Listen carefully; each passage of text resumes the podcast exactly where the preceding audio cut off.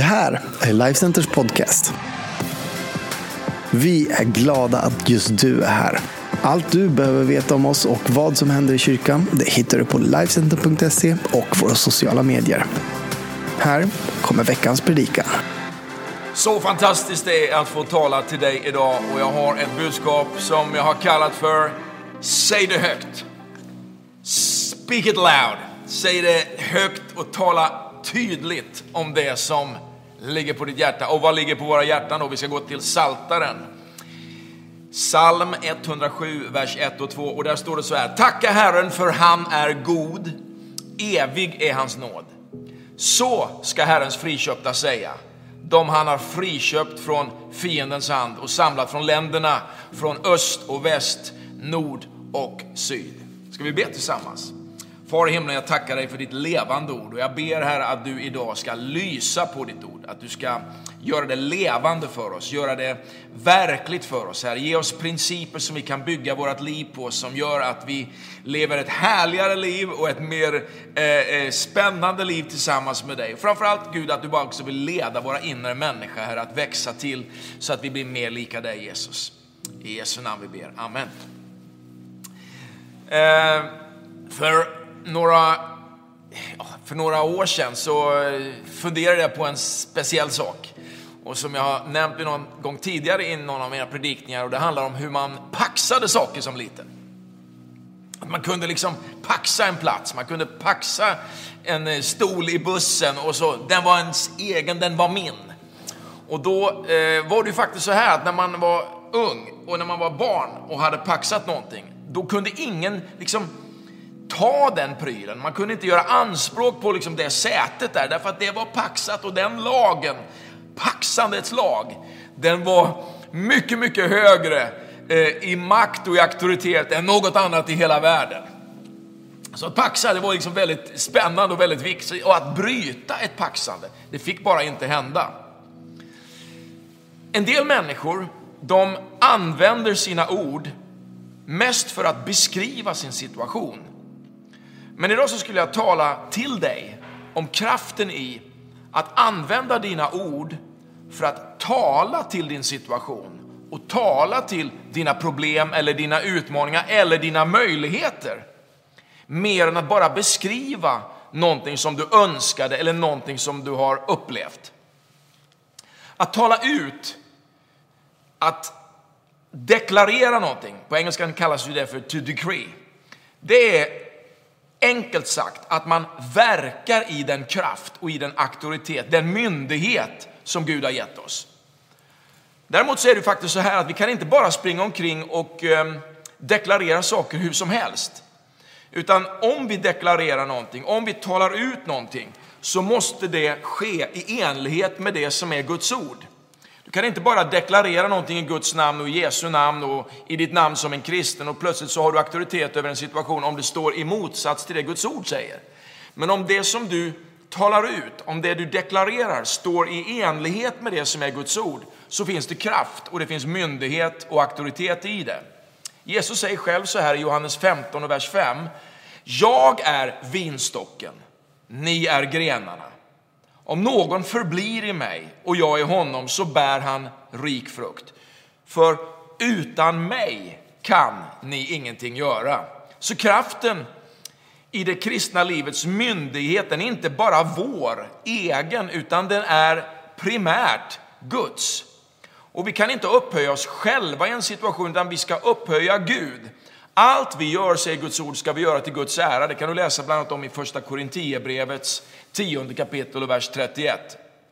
Så när vi tittar på det här med att deklarera någonting och att göra det så vill vi göra det på rätt grund, på rätt plattform. Gud säger själv i Jesaja eh, 42 och vers 8 så här. Eh, han säger så här. 42 och 8. Jag är Herren, säger han. Det är mitt namn. Jag ger inte min ära åt någon annan. Så när vi lever som troende så låt oss stå på det bibelord som Gud eh, ger oss. Och låt oss gå tillbaka till det bibelord som vi läste från början här från psalm 107. Så ska Herrens återlösta säga. Herrens friköpta säga. Tacka Herren för han är god. Hans nåd varar evinnerligen. Det är vår deklaration och det är det som vi vill tala ut. Let the redeemed of the Lord say so. Alltså Guds återlösta, vi har ett uttal och vi har en deklaration ifrån våra liv som är stark, som är baserad på Guds ord och som vi älskar att tala ut och älskar att leva i. Den här salmen, psalm 107, det är en psalm som talar om hur Gud befriar, hur han räddar och hur han hjälper sitt folk. Och en Gud som friköper från synd och fångenskap. En Gud som gör mirakler. Han som skapar vatten i en, en torr öken. Tacka Herren, för han är god. Evig är hans nåd. Så ska Herrens friköpta säga. Min fundering och min fråga till dig idag det är egentligen, hur talar du? Det finns en enorm kraft i att tala ut någonting i tro. Gud, han skapar hela den här världen genom ett ord. Gud säger och det blir till. Och Bibeln säger i psalm 18 att eh, tungan, tungan den har makt över liv och död. Den som gärna brukar den får äta dess frukt. Psalm 18 och vers 21.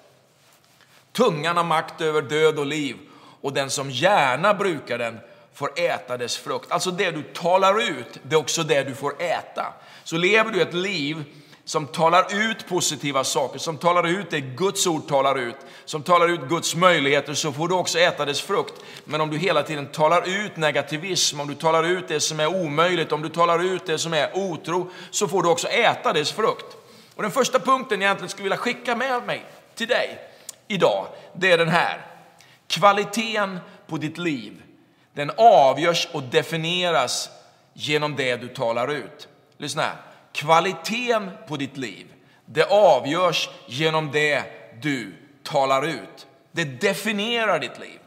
Varför är det så att en del människor upplever man sådär bara lyftande, sådär positiva? Ja, men deras tal definierar deras liv. Det liksom markerar, det ringar in, det, det, det sätter ett märke, en stämpel på deras liv som också är märkbar för människorna runt omkring.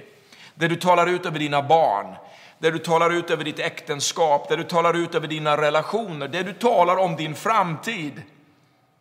Det är någonting som definierar ditt liv. Och Det är därför det är så oerhört avgörande för en ung generation till exempel att vi talar ut Guds möjlighet över deras liv. Att vi lär dem att tala det språk som kommer att hjälpa dem genom livet. Att vi inte talar ut den negativa pessimism eller omöjlighet. Ja, men du är sån. Du ska alltid, du ska aldrig. Liksom, du är hopplös. Vi vill inte tala ut sådana ord. Vi vill tala ut det Gud talar ut, det Gud ser om människor.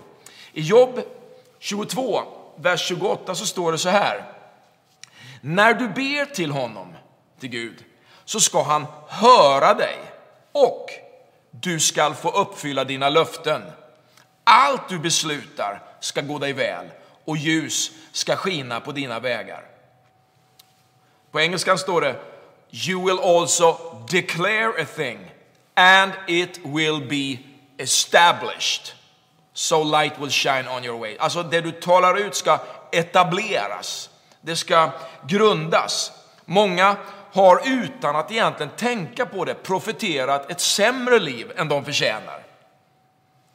Hemma så hörde jag många gånger mina föräldrar under min uppväxt tala om vad Gud kan göra, vad Gud har gjort och vad Gud kommer att göra.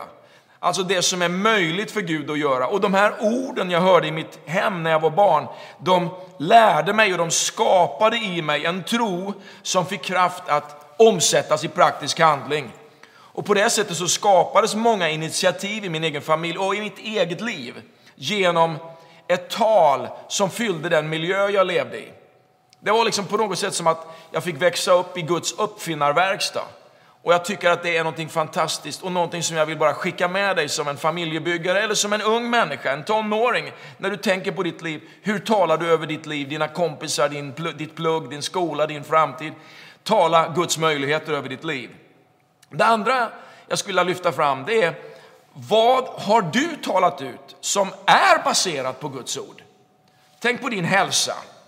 Tänk på ditt känsloliv. Tänk på din andliga människa när du vaknar upp på morgonen, när det känns lite jobbigt, när förkylningen liksom börjar liksom gränsa liksom till livet sådär och, och, och pocka på och knacka på dörren. Psalm 107. Tacka Herren för han är god. Evig hans nåd. Så ska Herrens friköpta säga, de som han har friköpt från fiendens hand. Låt alltså det Gud säger komma ur din mun.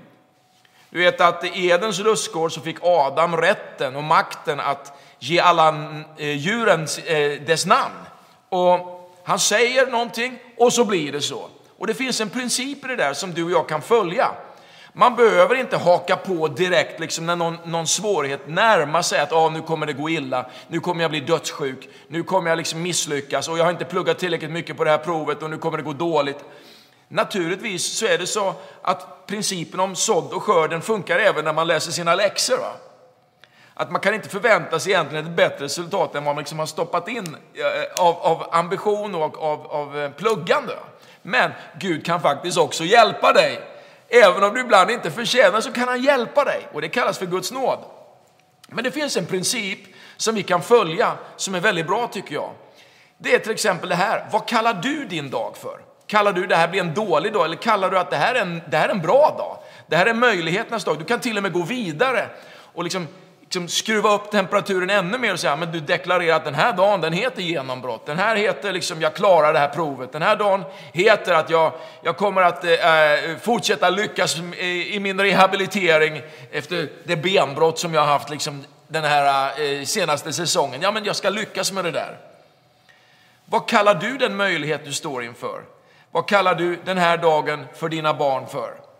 När du börjar din dag så kan du börja den på ett annat sätt än bara det här, liksom, åh vad jobbigt det är att gå upp nu. Och du, kan, du kan öppna dina ögon och du kan säga så här när du vaknar på morgonen. Tack Jesus. Tack för din frälsning. Tack för en ny dag. Jag är lite trött för att det blev lite sent igår och jag, jag har jobbat ganska hårt en tid, men jag tackar dig för att det finns kraft från dig. Då deklarerar du någonting nytt över den dag som ligger framför dig. Du vet att samma ande som har uppväckt Jesus Kristus från de döda, den bor i dig. Och den anden vet jag, den talar inga omöjligheter, den talar liv och den talar kraft för dig. Det tredje jag tänker på, det är att praktisera det här. Låt mig ge dig några praktiska exempel om Guds förmåga. Om du tar ett bibelord till exempel som Efesierbrevet 3 och 20, Efesierbrevet 3 och 20. Romkor Galef i Efesierbrevet 3 och 20. Då står det så här. Han som kan göra långt mycket mer än allt vi ber om eller tänker oss genom den kraft som, han, som verkar i oss. Hans är äran i församlingen och i Kristus Jesus genom alla generationer i evigheternas evigheter. Han som kan göra långt mer, långt mycket mer än allt vi ber om eller tänker oss genom den kraft som verkar i oss. Det gäller dig, det gäller ditt liv. Gud kan göra långt mycket mer än det du ber om eller det du tänker.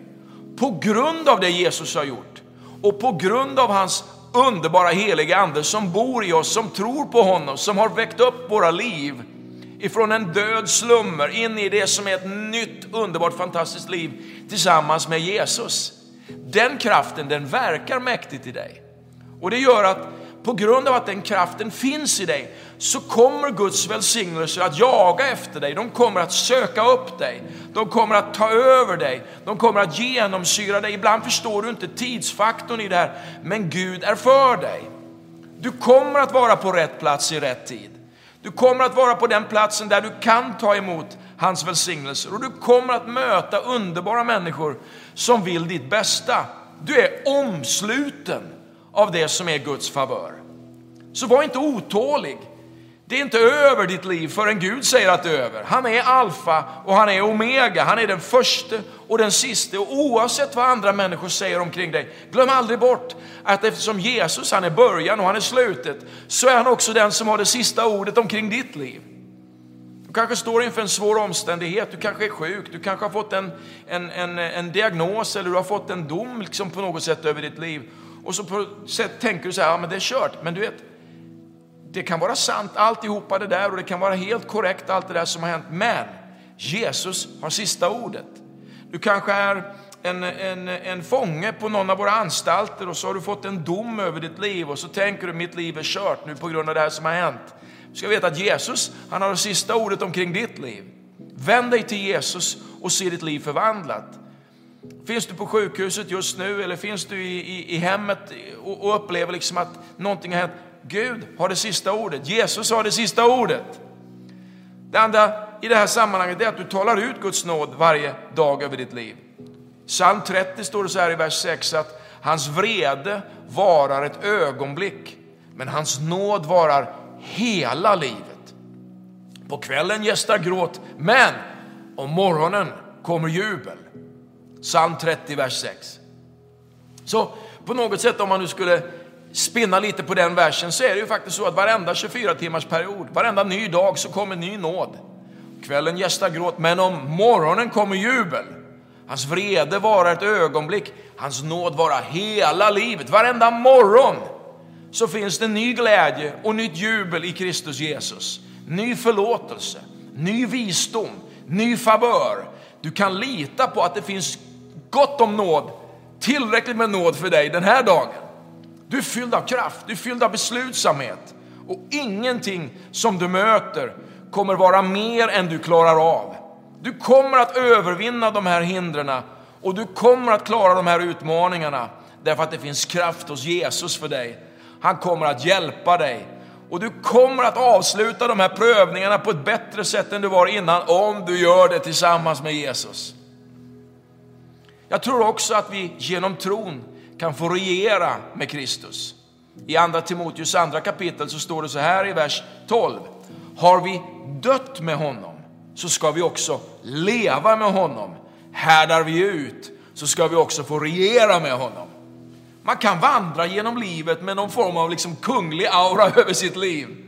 Det handlar om att i Kristus Jesus så får du regera med honom i livet, att klä dig och att dofta liksom det som är Jesus-doften. Gå inte bara efter allt det du ser, efter det som du vet. Det finns något fantastiskt i ditt andliga DNA. Du har samma andliga eh, blodtyp som vinnaren Kristus Jesus, segraren från Golgata. Du, är de, du har del i den segern och du skapades för att kunna regera tillsammans med Kristus Jesus. Så det finns en favör för dig och ditt liv att kunna regera och göra allt med Kristus Jesus. Du är välsignad i honom och du är stark i honom. Min avslutning är den här. Det finns mer i det här som jag undervisar om idag än bara ett positivt tänkande. Ibland är det så när man undervisar Eh, om tro och om Guds ord på det sätt som jag gjort idag, då kan man få en attack ibland från människor som säger nej, nej, nej, det där är bara liksom positive thinking, det där är bara liksom någon form av liksom andligt uppblåst, uppeppande muskel eh, eh, exercis. Jag tror att det här har mycket, mycket mer kraft än bara positivt tänkande. Det här är Guds ord. Det här är vad Guds ord, Bibeln, säger om dig. Det här är vad du äger i Kristus Jesus och i din frälsning. Guds sanning om vem du är i Jesus Kristus. Låt ingen stjäla dig ifrån dig. Låt ingen människa med en felaktig teologi stjäla dig ifrån dig. Rota dig i Guds ord. Vi var alla förlorade, men han gav oss allt med sig. Lyft blicken, var trygg i Kristus Jesus. Var mer övertygad än någonsin om att Guds kärlek för dig, den håller genom hela livet. Tack för att du har lyssnat på mig idag. Nu vill jag hemskt gärna be tillsammans med dig. Varför inte göra så där du befinner dig just nu, att du bara lyfter dina händer just nu. Kanske har du aldrig bett en bön till Gud förut, kanske aldrig har du bett en bön om förlåtelse för dina synder. Du kan få ditt liv förvandlat idag genom att uppleva verklig livsförvandling. Och det sker i ditt liv när du bekänner din synd för Gud och du tar emot hans förlåtelse på grund av det Jesus har gjort för dig. Bibelns enklaste förklaring om varför Jesus kom till oss, det var för att Gud skulle komma till oss så att vi kan komma till honom. Så här just nu, bara öppna ditt hjärta. Kanske slut dina ögon där du sitter just nu, eller står just nu. Lyft dina händer och säg så här. Jesus, jag tror på dig. Välkommen in i mitt liv. Jag omvänder mig ifrån min synd. och jag välkomnar dig att rena mig. Tack för din förlåtelse. Tack för ditt nya liv. Tack för seger i Jesu namn. Amen.